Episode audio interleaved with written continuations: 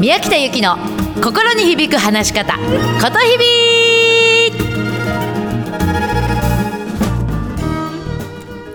おはようございます。ことひびの宮北由紀です。9月10日火曜日です。お元気ですか？今日もぜひ自分の心に響く言葉でお話をしてくださいね。さてさてさてさてね。今日もちょっといっぱいの質問にお答えしますよ。私ねよく、まあ、このラジオで自信の話っていっぱいしてきたと思うんだ。うん。やっぱりね生徒さんの中でもっと自信を持って話せるようになりたいっていうことがもういろんな角度から本当に多いの。でねこの前もねあのー、相手にすごく頼りなさそうに見えてしまうのかいつも突っ込まれると「大丈夫ですか?」って言われちゃう。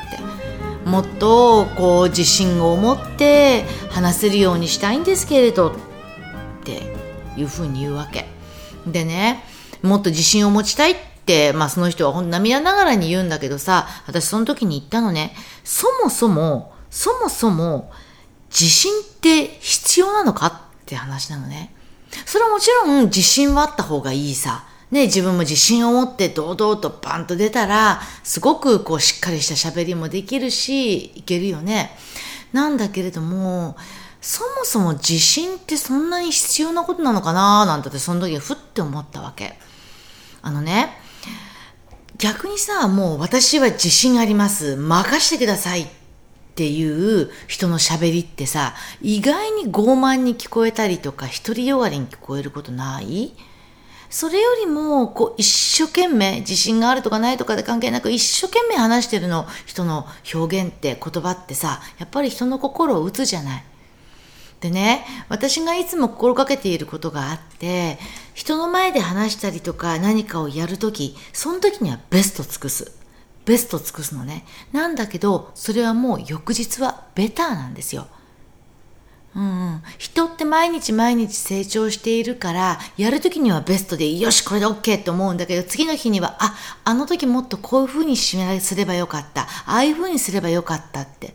その繰り返しで私は人を人は成長していくと思うのね。だから、不安ってある意味つきまとうと思うんですよ。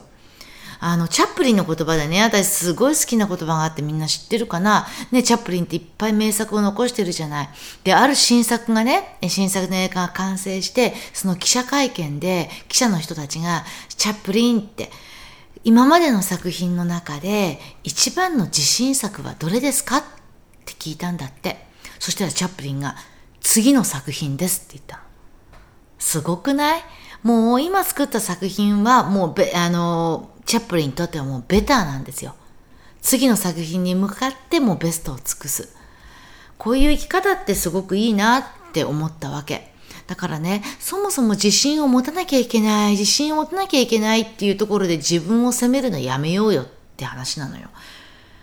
じゃあ、何のために自信を持つのかって言った時に、私は相手に安心感と信頼感を与えるために自信があるように見せる、見えるっていうことだと思うのね。うん。さっき言った、その人がね、相談に乗ってきた相手が、あの、大丈夫ですかって私突っ込まれちゃうんですっていうのも、その人が安心したいのよ、突っ込んだ人が。不安だから大丈夫かよ、おいおいって。だから突っ込むのね。ということは、話し手であるあなたは、自分の気持ちがどうあれね、自信がないとかドキドキしてるとか、うーどうしようって思っていても、自信があるふりすりゃいいんですよ。はったりかますってこと。うん。これって別にね、はったりかますからって言って、そうなんていうのかな、こう上からバンと行くっていうあれじゃないよ。相手に信頼感と安心感を与えるために、はったりをかますってこと。そして一生懸命やるの。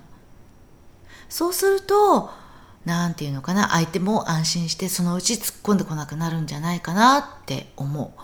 私も本当に昔自信がなくって、もう大丈夫みやちゃん大丈夫ってもうよく聞かれたのね。で、言われれば言われるほどまた自信をなくすわけですよ、自分。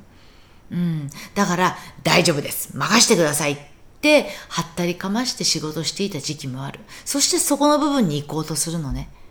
うん、でももちろんそこで背伸びしすぎると辛いよ。だからそのバランスは、あの、そのいろんな内容に応じて変えていかなきゃいけないけれども、まずは相手に安心感、信頼感を与えるために、しあの自信を持つ、自信があるふりをするっていうのは一つ覚えておいてもいいんじゃないかなって思いました。はい。で、次の質問ね。こんな質問いたの。あの、言いにくいことが言えるようになりたいって。あの、うちのオフィスにすごい香水のきつい女性がいるんですと。で、その社内で窓を閉め切った状態でミーティングをするんだけれども、あの、中には具合悪くなっちゃう人がいる。で、私はそのチームのリーダーだから言うとしたら私なんだけれども、そうやってこの言いにくいこと言うにはどうしたらいいでしょう。あるよね、これね。あの、この香水の例っていうのもそうなんだけども、なかなかこうね、言いにくいことってこう、言いたいけど言えないことってあるじゃない。この香水なんかも言えないと思うんだよね。って時にね、ちょっとこういうことやってもらいたいの。まず、言いにくいことを自分の、あの、何、書き出してもらいたいね。紙かなんかに。あの、香水がきついので少し緩緩めるというか少なくしてもらえますか？とか、抑えてもらえますか？みたいな。ちょっとあなたの香水がきついのよとか、別に書くだけだから自由に書いてもらっていいの。なんだけども、香水がきついですっていうことを言うぞと。で、少し香水の量を少なくしてくださいっていうことを言うぞっていうのを書くことによって慣れてもらいたいの自分が自分の言葉に。最初はドキッとするさ。うん。ドキッとするんだけど書く。そしていつもその言葉を頭の隅に置いといてもらいたいの。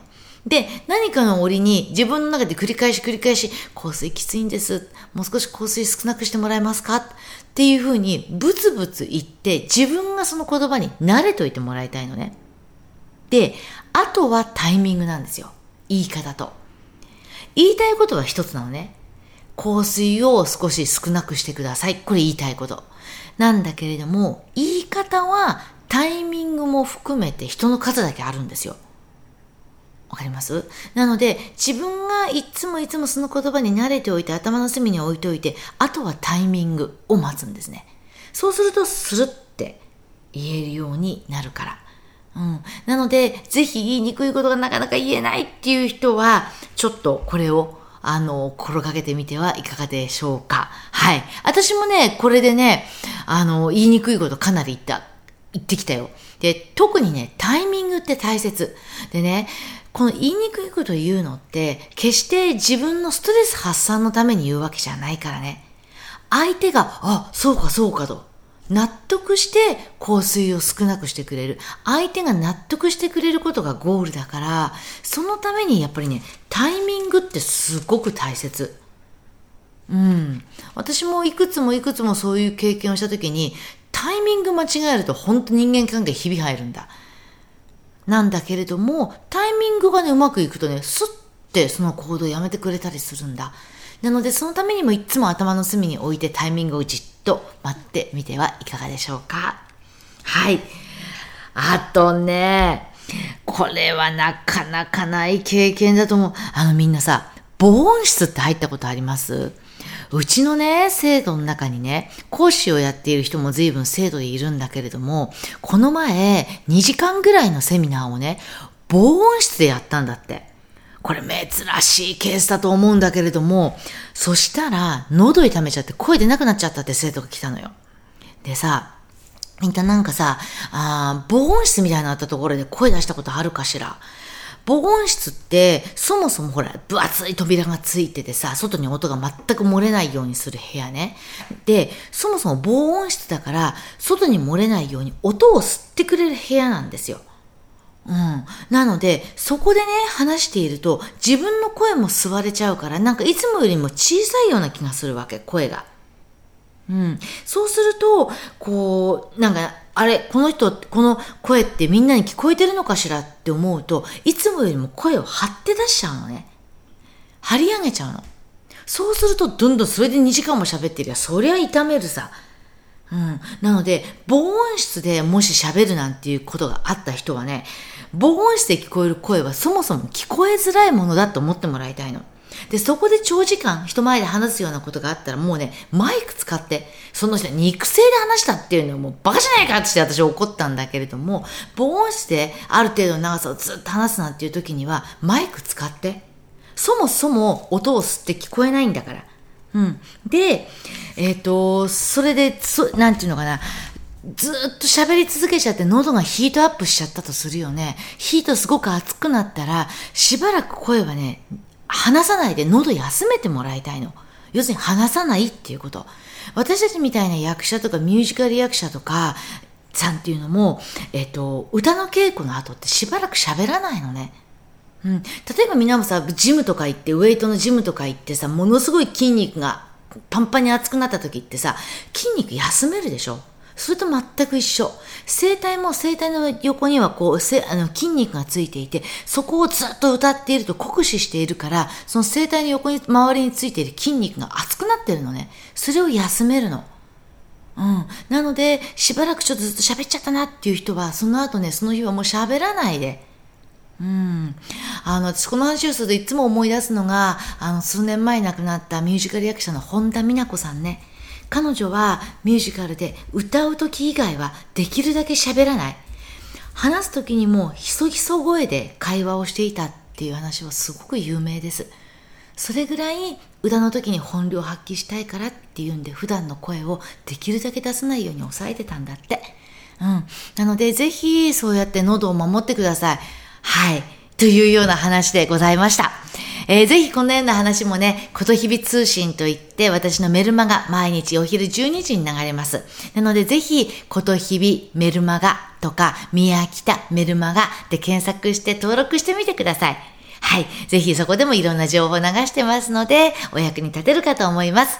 さあ、それでは今日の一曲です。今出てきましたミス・サイゴン。えっ、ー、と、本田美奈子さんの曲ですね。もう本田美奈子さんといえばミス・サイゴンの中の命をあげよう。これをお届けします。はい、今日もうまく話すな、心を込めて話してね。こと日々の宮北ゆきでした。じゃあね、またねー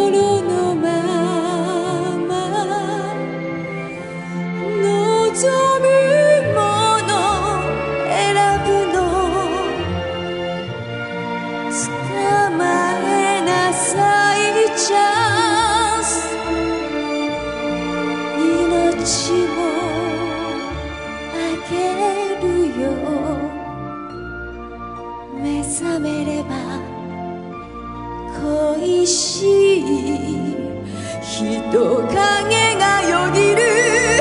でも月明かり